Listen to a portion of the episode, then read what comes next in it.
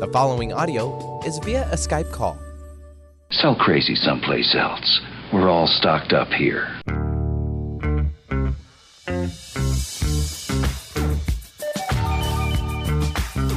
It's Mance and Mitchell on the weekend with Gary Mance, Suzanne Mitchell. A double shot of good conversation with great guests to power up your day. Mance and Mitchell, you're on the air.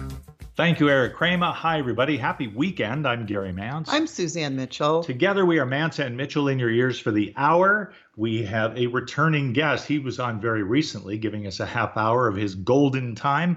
We're going to stretch it to an hour today. But first, let's say hello to our buddy on the weekend. We're talking about tall guy Nathan. Nathan, how are you today? Hello, Gary. I'm doing great. And I actually think there's a little bit of a glitch in the time space paradox going on right now because just recently we had some thunder and lightning pass over the studio, uh, much like it would happen to you in Florida. I'm not sure what the weather is like over there right now, but as this happened, it was darker outside than when I woke up at 6:30 in the morning.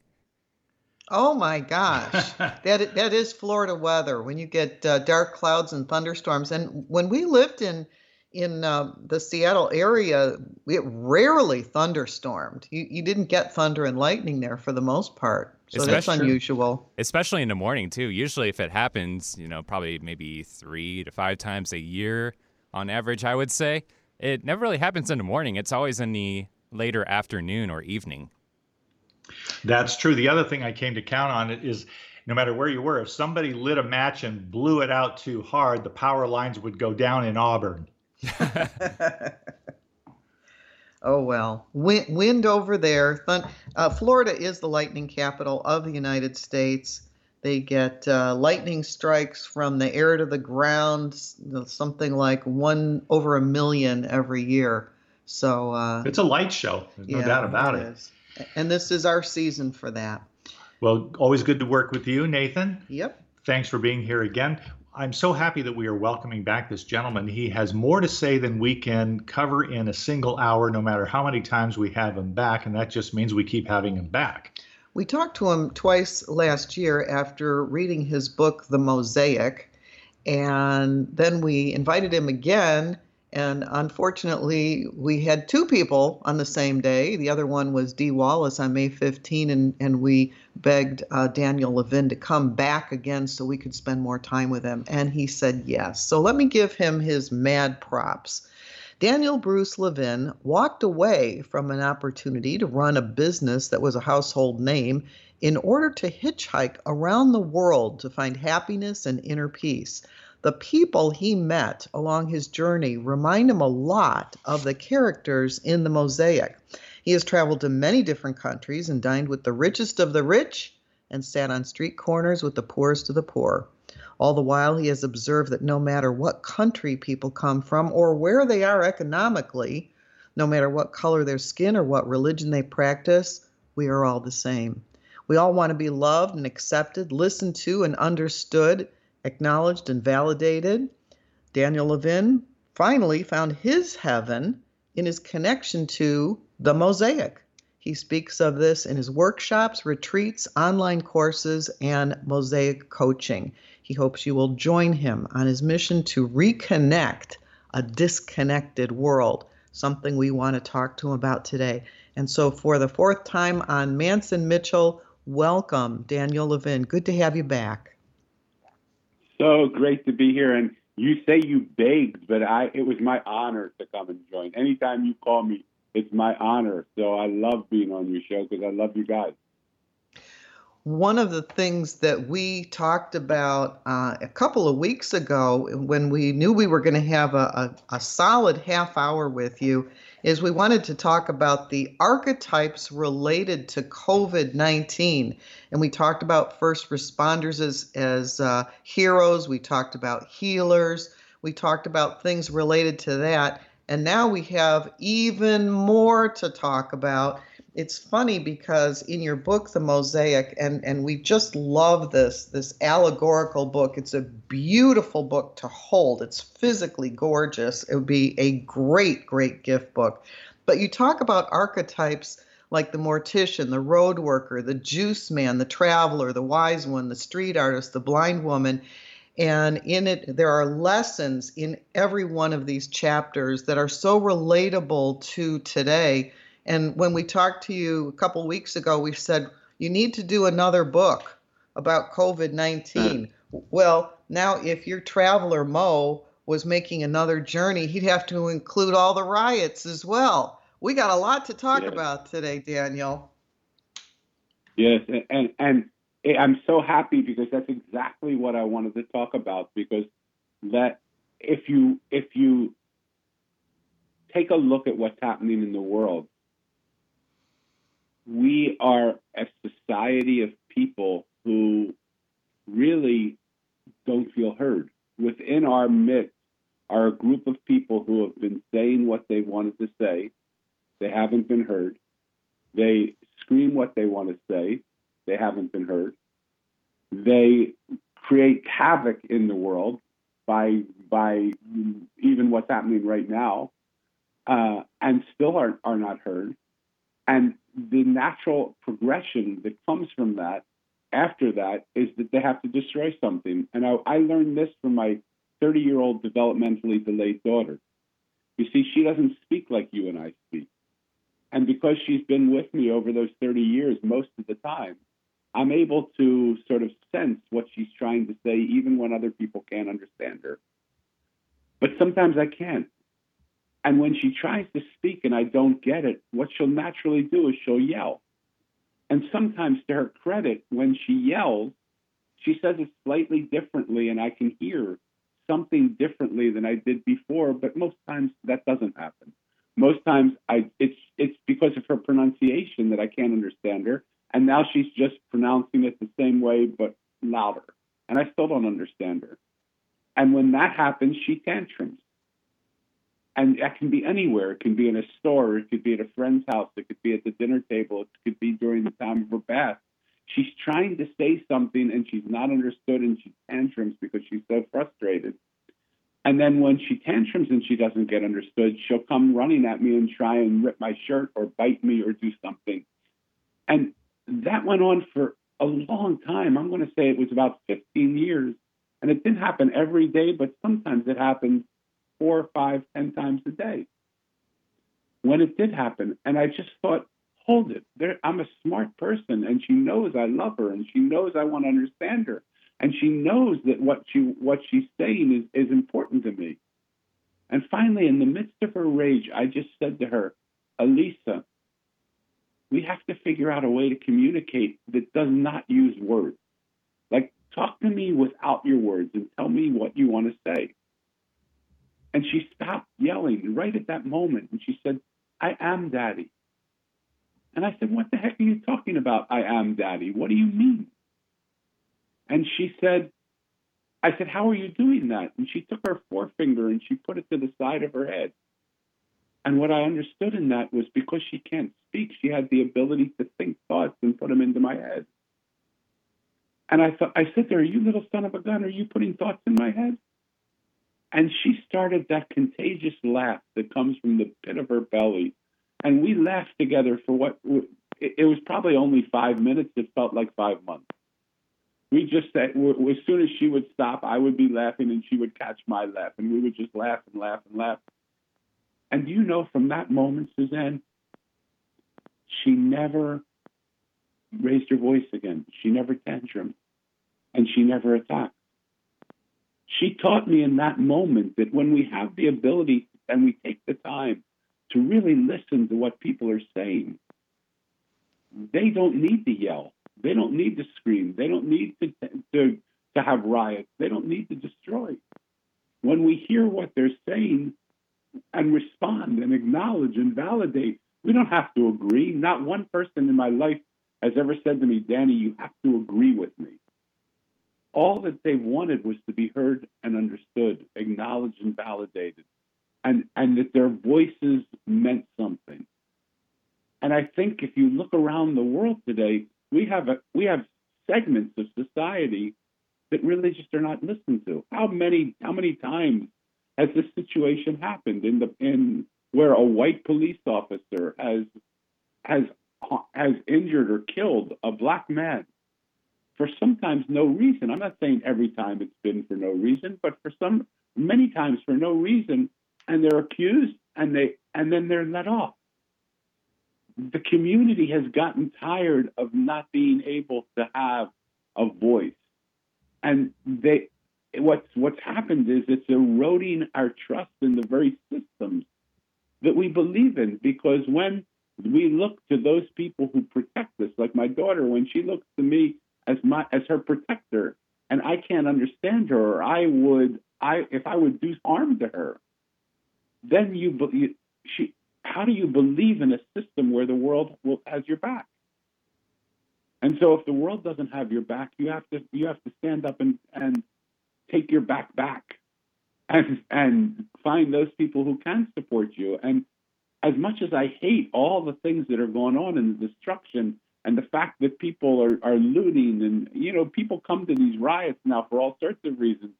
Some of the some of the people are really just standing up for George Floyd. But then some of them just think, oh, this is a great time to steal stuff or, or riot or take stuff or, or be criminals. We can't lose sight of what the cause is because some certain people misuse it. We have to start to find ways to listen to each other. And even if we can't understand the words, we have to understand what it is that's right. There's nothing right about watching a man with a knee on somebody's throat staying on his throat for two minutes and 43 seconds longer than the man is conscious. There's nothing right about that. And when you make that man a policeman, there's even something more wrong. Daniel, that's absolutely true. I'd like to unpack. You have said so much. I'd like to unpack it with you.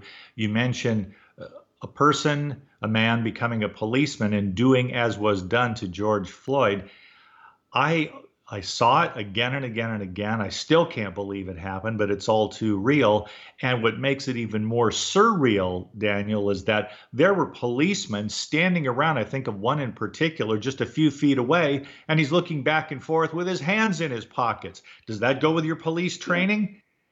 And I'm, I'm thinking if people have to know, and this touches on something you said a few moments ago, if we wish to believe and if we can perceive that society has our backs at all, it's because we have placed our faith in reliable institutions, law enforcement, perhaps other than the military itself, being number one. And if they don't have our back, it's because something in the system attitudinally has broken down to such an extent that the person on the street and the cop on the beat cannot see each other as vulnerable human beings entitled to mutual respect. Yeah, and and I think it's really important that we don't throw the baby out with the bathwater. And then in the sense that there are so many good policemen in the world. I mean, the, the the the organization of the police is still a, a fabulous. When when you you think about when somebody is in danger or someone is in harm's way, who do they call? They call the police. They don't call their minister. I, I years ago I was thinking to be a policeman because I thought when people are troubled most, they call the police. And so it isn't that the whole institution. There's just a couple bad apples on the tree, but and they're not even that they're not even inherently bad apples. What's happened is life has beaten them up and made them look for that guy to do that. Take the same theory that I said to you about my daughter. When he speaks and he doesn't get heard, he yells. When he yells and he doesn't get heard, he creates a scene. When he creates a scene and he doesn't get heard, he destroys. That policeman went through that same process in his own in his own being. So what is it that he's trying to say? What is it that he's been trying to say for a long time that he hasn't been heard in? And how do we how do we not throw not like it's so easy to say the police are bad and it's a corrupt system and it's not good, but that just isn't true. In general, the police are really are, are they do have our back, and they are the people that we call. It's just that they after a certain amount of time or something happens to a few policemen, that then they paint this whole picture of what the police are like because it's really just the bad fruit and not even a bad fruit. It's a fruit that hasn't been heard and, and, and is acting out. All of us do that. We do that in, in corporations. I watch it in the corporations that I work with. I watch the CEOs of companies do the same thing. I watch the employees do the same thing. I watch it in families where, where they do the same thing. I watch it in religious institutions where they do the same thing. It, it's we have to change the model from speaking to listening. We have to hear what's happening in the world around us and the people that are around us. We have to hear how, how hurt and, and vulnerable we all are and how and how what we really need to feel loved and accepted and listened to and heard. If the guy that was sitting on the windpipe of George Floyd had been really listened to and heard, he wouldn't have needed to done, have done that. So it goes, it, it, the model that my daughter, a developmentally delayed 30 year old daughter, taught me is a model for humanity right now. We have to stop putting people down and start listening to them more because then they won't have to act the way they're acting. Does that make sense?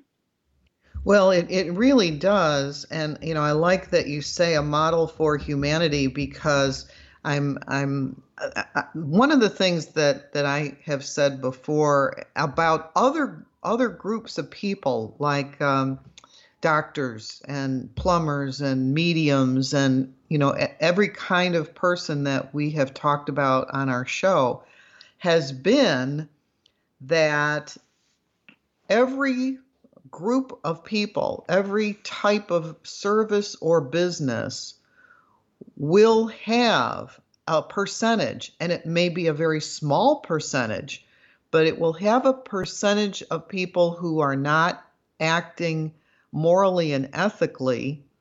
And then you have to be very careful about not attributing that to the entire group. You can't have one apple spoil the whole barrel. So I hear you saying that again today, and I agree with you wholeheartedly. If I was in real trouble, I would call the police. I wouldn't hesitate. But there, there's also this idea of this model for humanity because the question I've been asking myself for several days now is how do we change our culture? How do we change it? You know, in, in a lot of these groups, they are uh, supposedly monitoring themselves. The, you know, like the AMA is going to monitor doctors' behaviors, or uh, or the American Psychiatric Association is going to monitor the behavior of psychiatrists. So you you do have this this self monitoring but yet you still have the bad apple syndrome no matter what.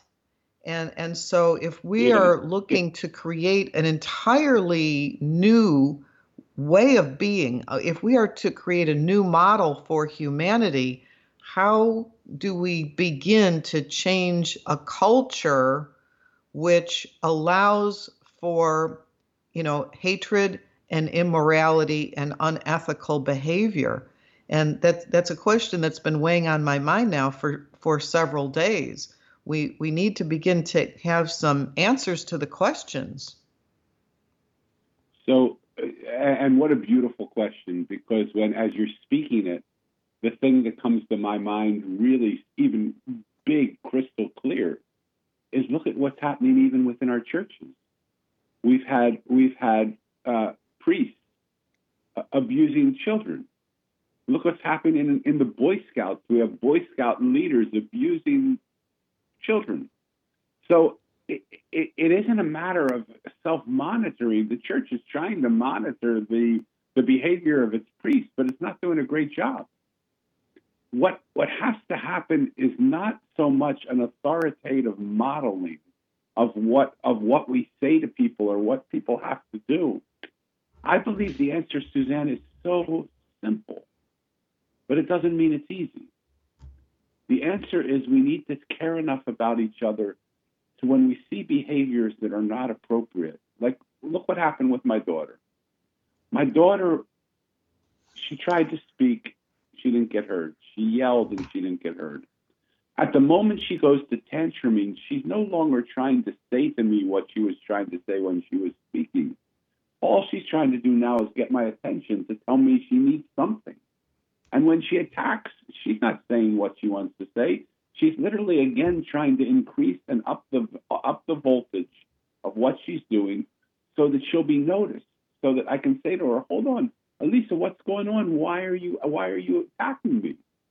And then maybe she can go back to speaking and and getting heard. We need it's just so simple. We just need to listen to each other. We need to be there for each other to say to the priest who's who's abusing children, what what is it? What happened? What do you need? What are you trying to say? Are you not feeling do you not feel that you can be celibate in the world anymore? Do you need to have relationships with men? With with men, are you gay and you want to have a relationship with men? There's nothing wrong with that. What is it you're trying to say, police, to people who you are brutalizing? Are you afraid? Are you scared? Does something happen? What is it that you would say if you could say what you want to say that would no longer make you act like this because you're not being heard? How could we really be there for each other? And and I'm going to roll it back even because and I think I can do this on your show because you do this with people. The problem doesn't start there. The problem starts we don't even listen to ourselves we have we have the same deviance going on within our own system.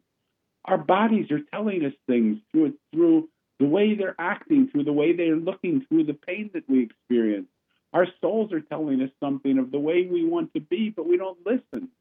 We we carry on as if we are unconscious to the voices of our own self.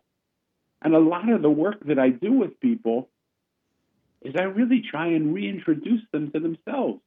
Because when people act like that, something, I can almost guarantee you that the voice inside them is not being heard by them.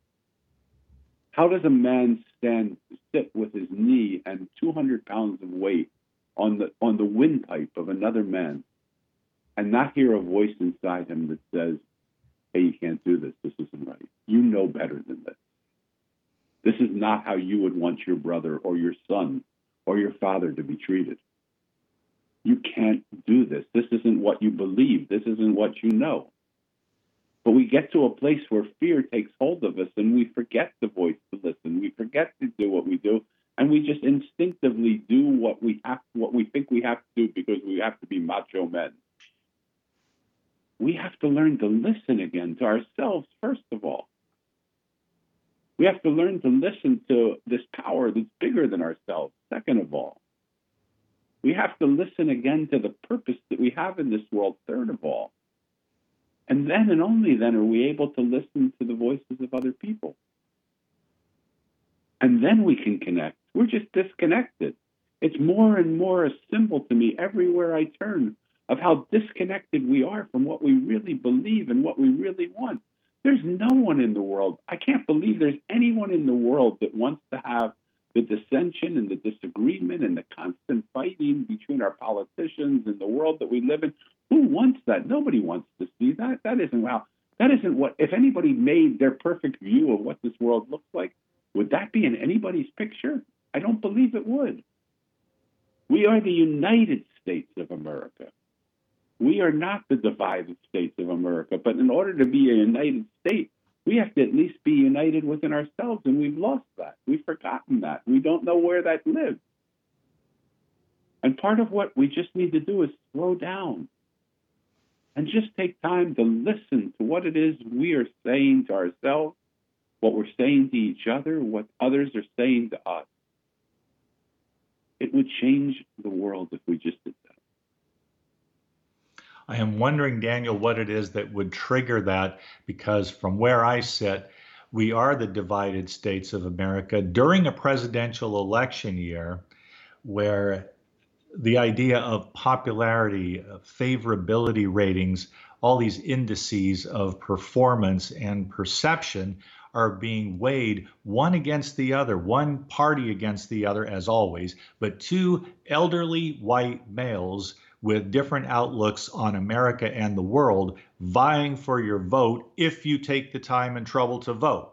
Suzanne and I always do. I'm sure you always do. But there are millions of people who sit it out every four years and then they become actually at the effect of whatever government we get by default when that happens. There are times when, when we're lucky to get much more than 50% turnout in a presidential election. So when I hear yeah.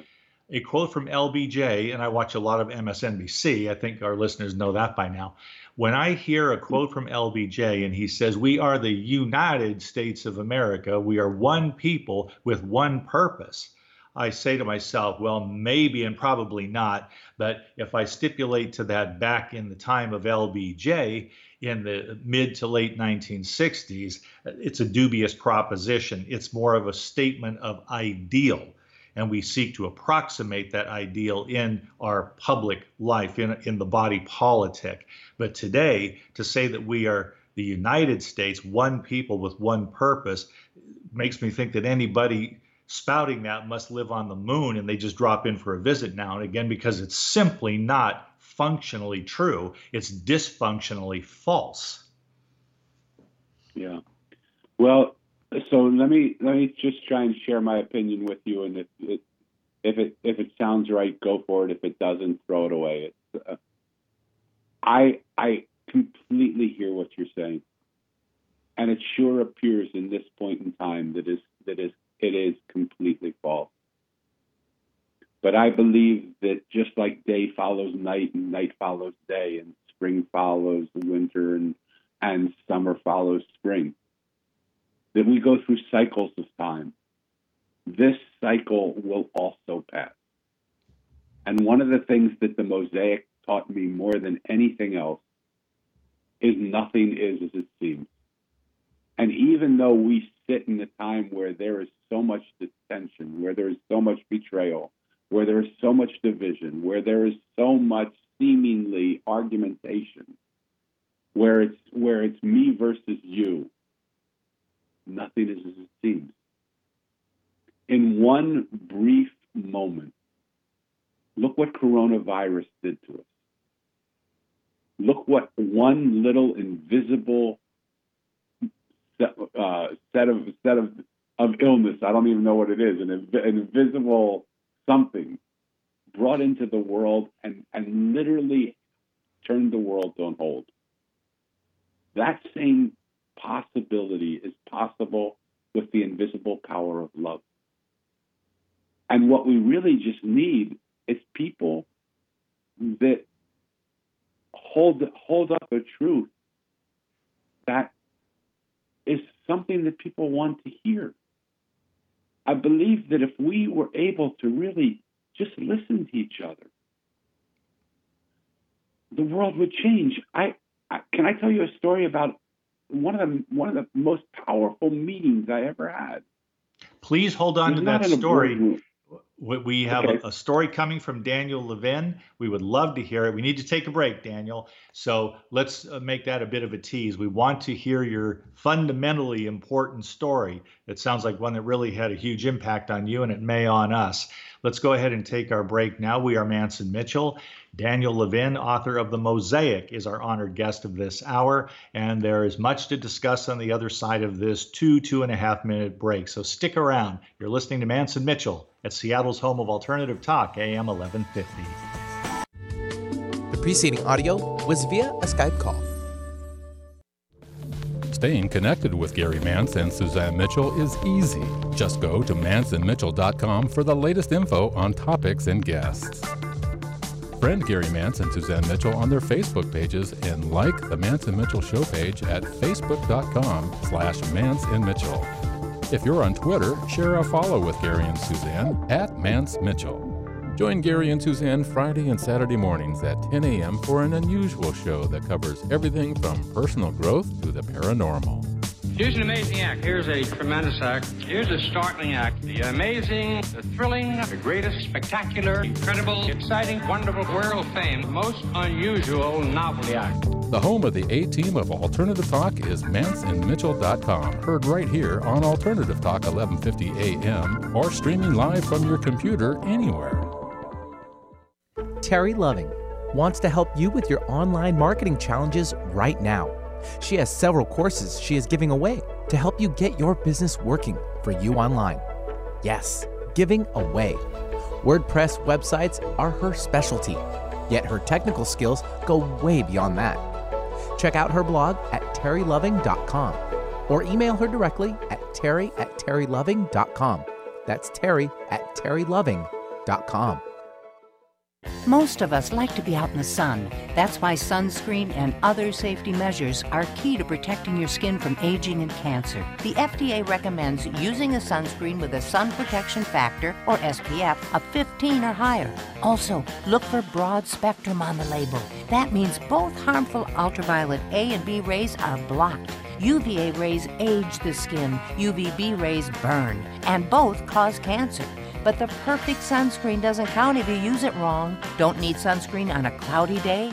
Wrong. 80% of UV rays still get through the haze. Only use sunscreen at the beach? Nope. Anytime you're outside, UV rays attack the skin, so you need protection. And you have to reapply sunscreen every two hours. Remember, SPF plus broad spectrum equal healthy fun in the sun. Visit www.fda.gov slash sunscreen for more information. A message from the U.S. Food and Drug Administration. On Friday, Mance and Mitchell welcomed Nicole Strickland to talk about the latest trends in ghost research and some of her case studies.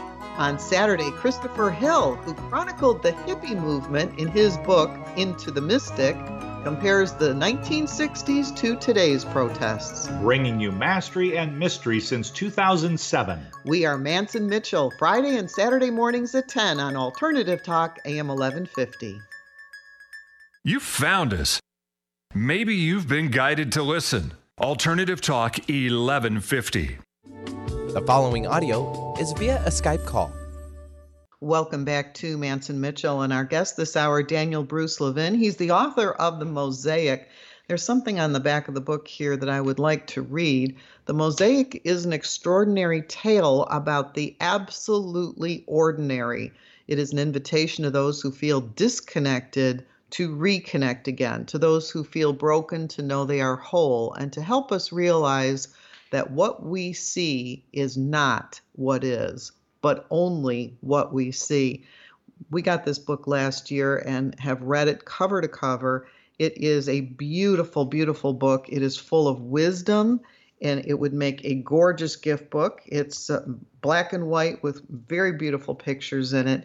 And I wanted to say that because I didn't want to ask the author to say that. But Daniel Levin, if people would like to connect with you, where can they get the book? What is your website?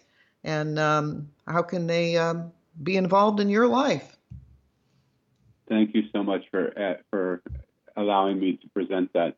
The book is available at Amazon, so it's The Mosaic by Daniel Levin on Amazon. Or you can get it at, I have two websites. One is themosaiconline.com, and the other is just my name, danielbrucelevin.com. And you can, I, I really highly encourage people to reach out. Uh, I am available for people to talk to, to listen. I am here to listen. This work of listening is the most beautiful thing that I've ever encountered.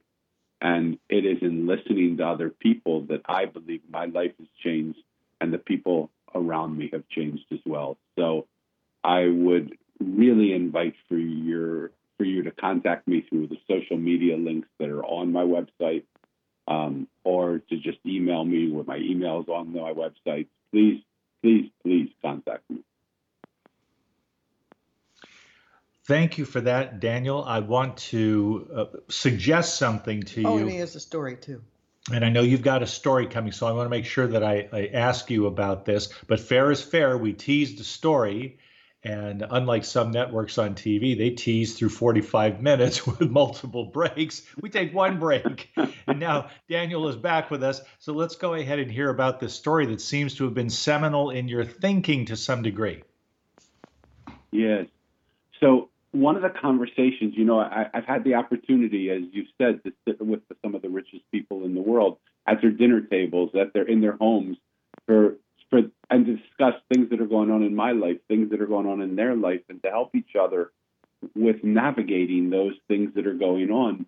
But I've also had the opportunity to sit on street corners with some of the poorest of the poor. And one of the conversations that touched me probably more than just about any other that I've had was when I met a homeless man in San Diego, which is where I live. I was just walking by and I just saw him and I just felt that I just wanted to go and sit down. And as I came up to him, he he immediately defended his ground and said, "This is my place.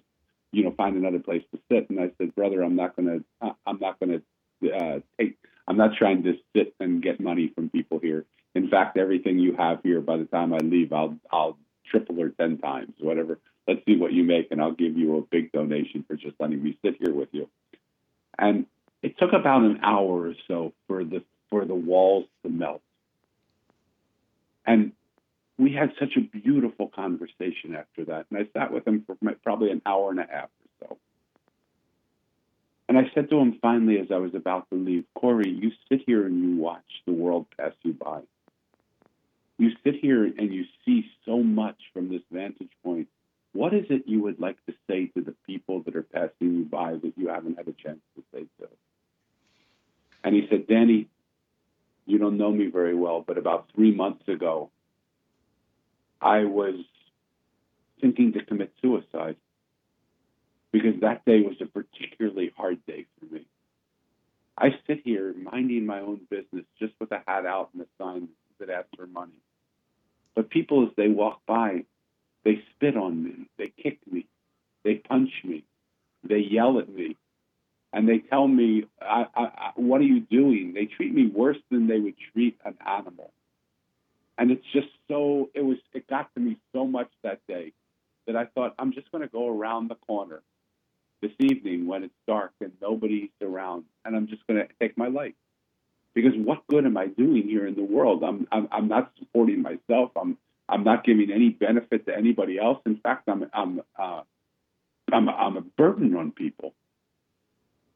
And I had that thought, and not two minutes later, a man put his his hands on my shoulder and he said, "How are you doing, brother?"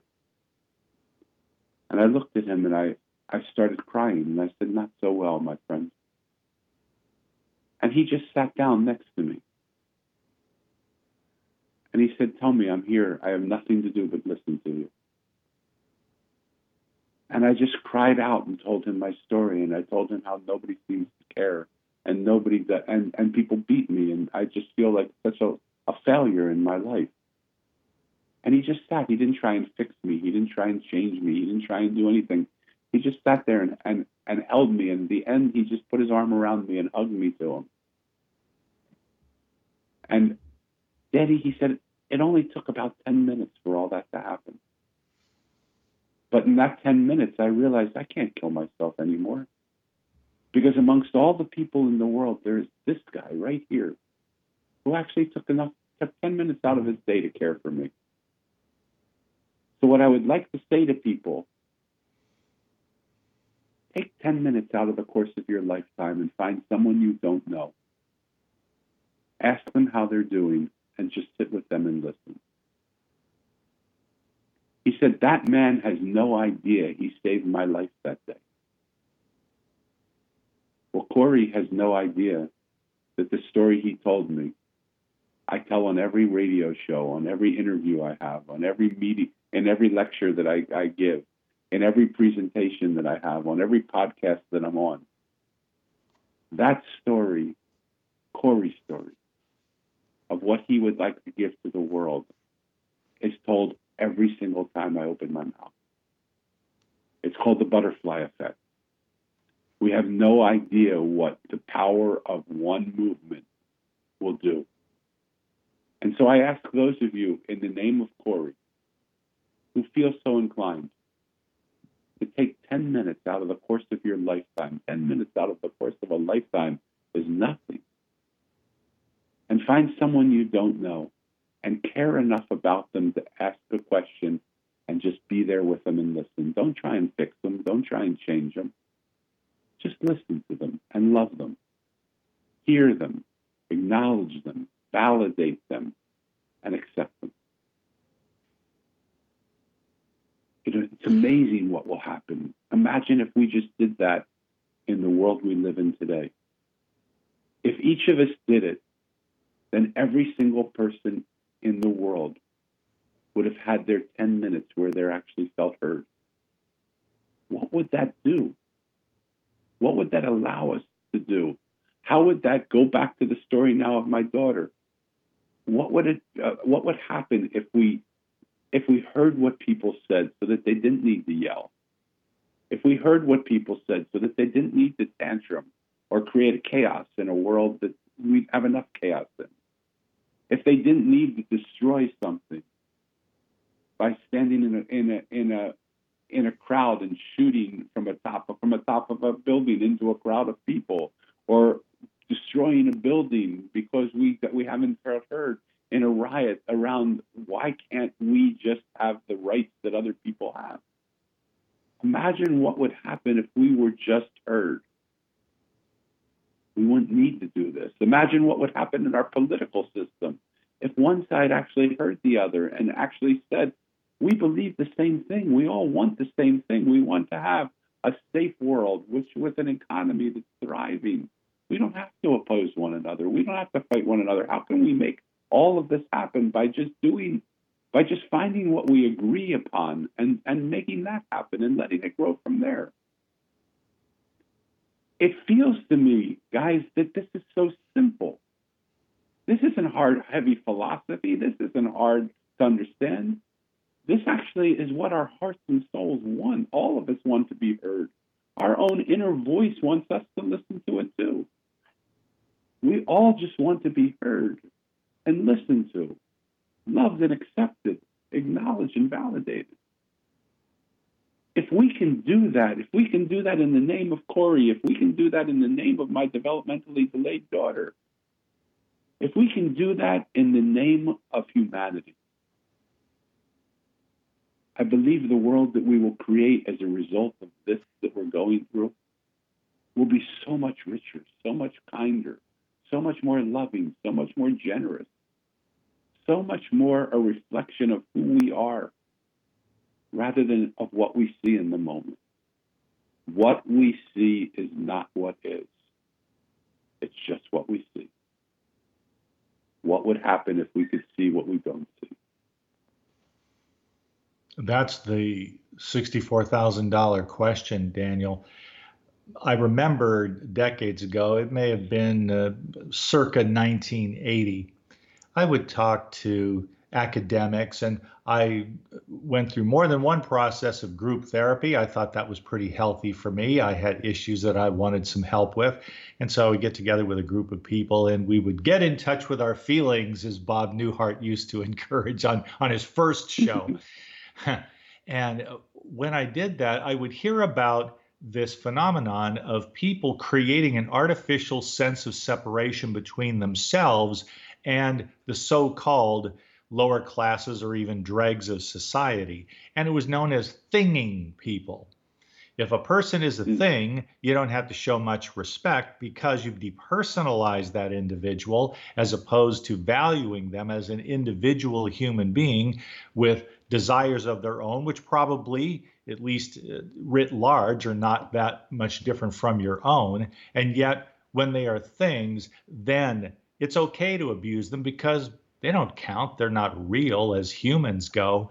And while you were talking, Daniel, I thought of the name of Victor Hugo, and I go, why would that be important? And then the image of Quasimodo came to me.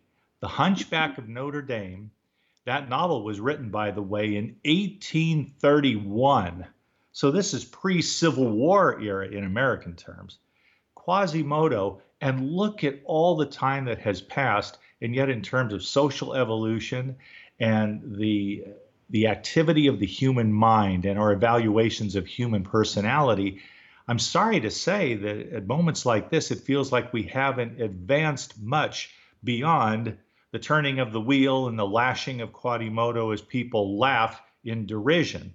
That's a lot of what goes on with the homeless in our nation, for example, this this idea that oh maybe we don't whip them in public anymore, but you can go to a subway on a dark night and you may have a group of young people, they might be teenagers or in their early 20s, and they will be kicking, spitting upon, mocking a homeless person trying to sleep on the platform as they pour ammonia on him. This happens. And I'm thinking, yeah. so where does yeah. humanity come in and the recognition of humanity in all of its ramifications if you're going to call yourself a responsible member of society?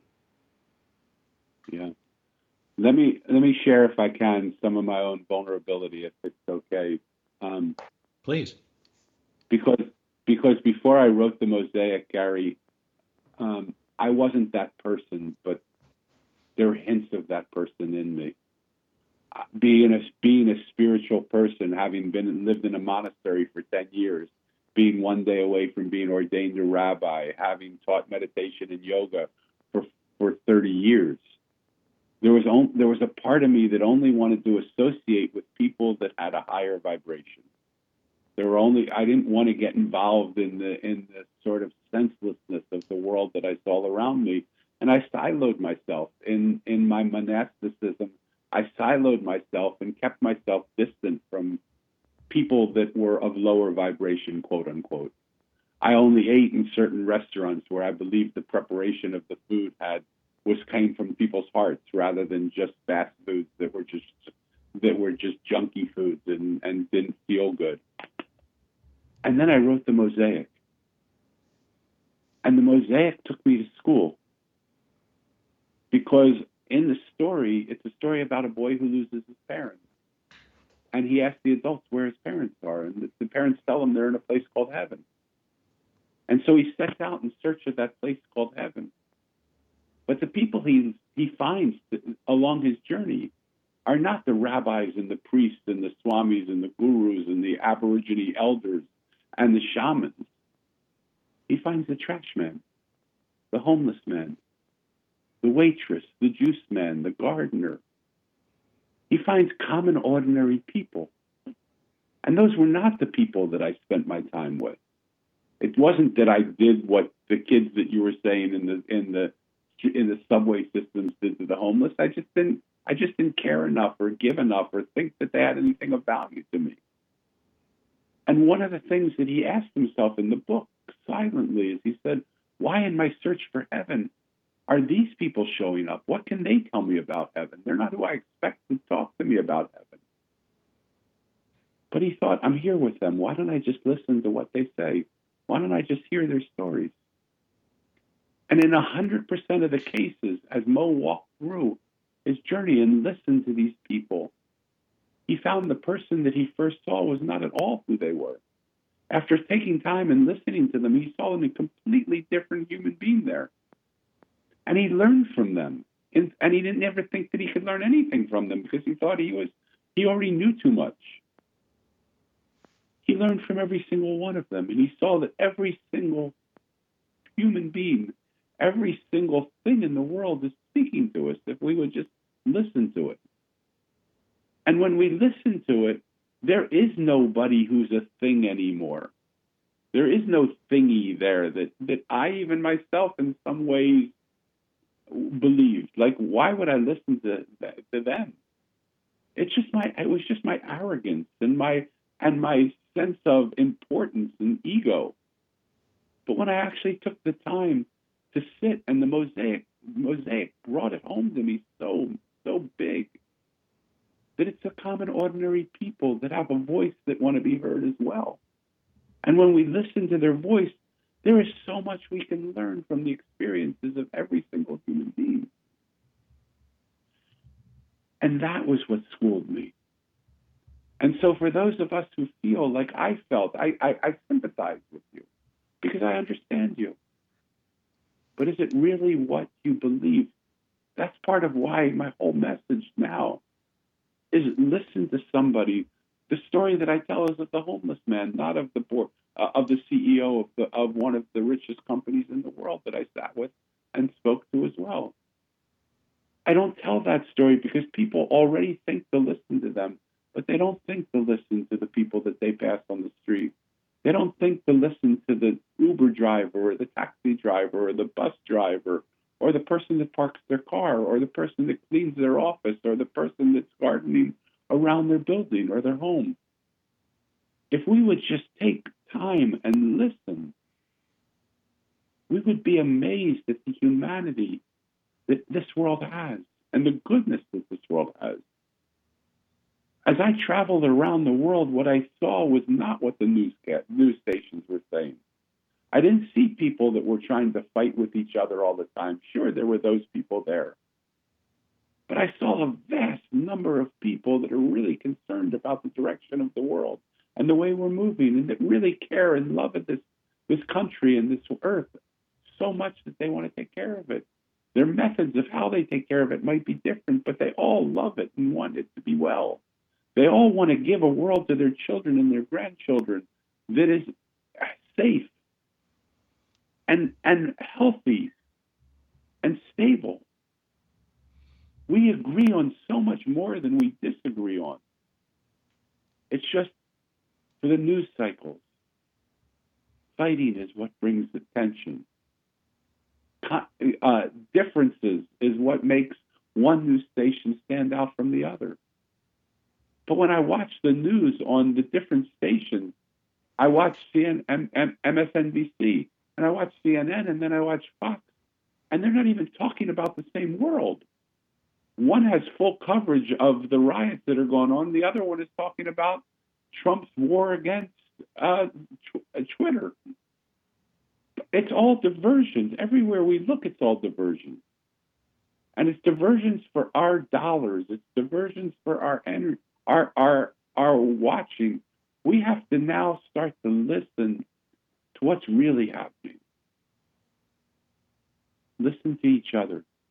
Get back out. And part of the thing that I wanted to do, and I will do after COVID 19 allows the space for us to do it, is get back on the road and just listen to each other sit with people on street corners and in cafes, in bookstores, in government offices, in, in, in boardrooms of companies, and just ask people, what is it that you are really trying to say? What would happen if you just listened more to your clients and your customers than you told them what you do? We need to have a revolution of listening. It will change our world. I love that phrase, a revolution of listening. I've read my fair share of negotiation and conflict resolution texts, and I can tell you, Daniel, that just about all of them either say it directly or in some form or fashion. It's wise to listen much and talk little because no matter what the deal is or the resolution, the person with whom you are interacting by their own speech is trying to tell you how to reach agreement, harmony. Yeah. And if you can't hear it in their words, the beauty of the story with my daughter is it didn't come through her words. It came through another action that she communicated to me in a way that I wouldn't have wouldn't have trusted that she could. But she did. So if we can't understand the words that someone's saying, say to them, How can you tell it to me in another way? How can you draw a picture of it? How can you show it to me? How can you communicate it to me so that I can understand it? I'm very grateful to have you anytime you want to come on with us, Daniel Bruce Levin. You have so much to share and it seemingly is like knowledge at your fingertips. It's in your marrow. It just comes out of you naturally. But this is the product of a very active mind who ponders deeply and i for one think we could use a lot more of that in our society i hope that you continue to shape people's thoughts and their responses to life more than mere reactions i think it's going to mature us as a people and so, for that and many other reasons, Suzanne and I are very grateful to get on the air with you anytime we can. It is my absolute honor, and I love what you're doing. Thank you so much for your receptivity and for sharing me with your listening audience. Thank you. The book, once again, The Mosaic by Daniel Bruce Levin. Give it an honored place on your bookshelf, everyone. It is a wonderful book. And in the meantime, stay tuned for Jupiter Rising coming up next and join us again next week, Friday, 10 a.m. Anything else, Gary? Just have yourselves a safe and sane weekend. Stay healthy and all the best to everyone. The preceding audio was via a Skype call.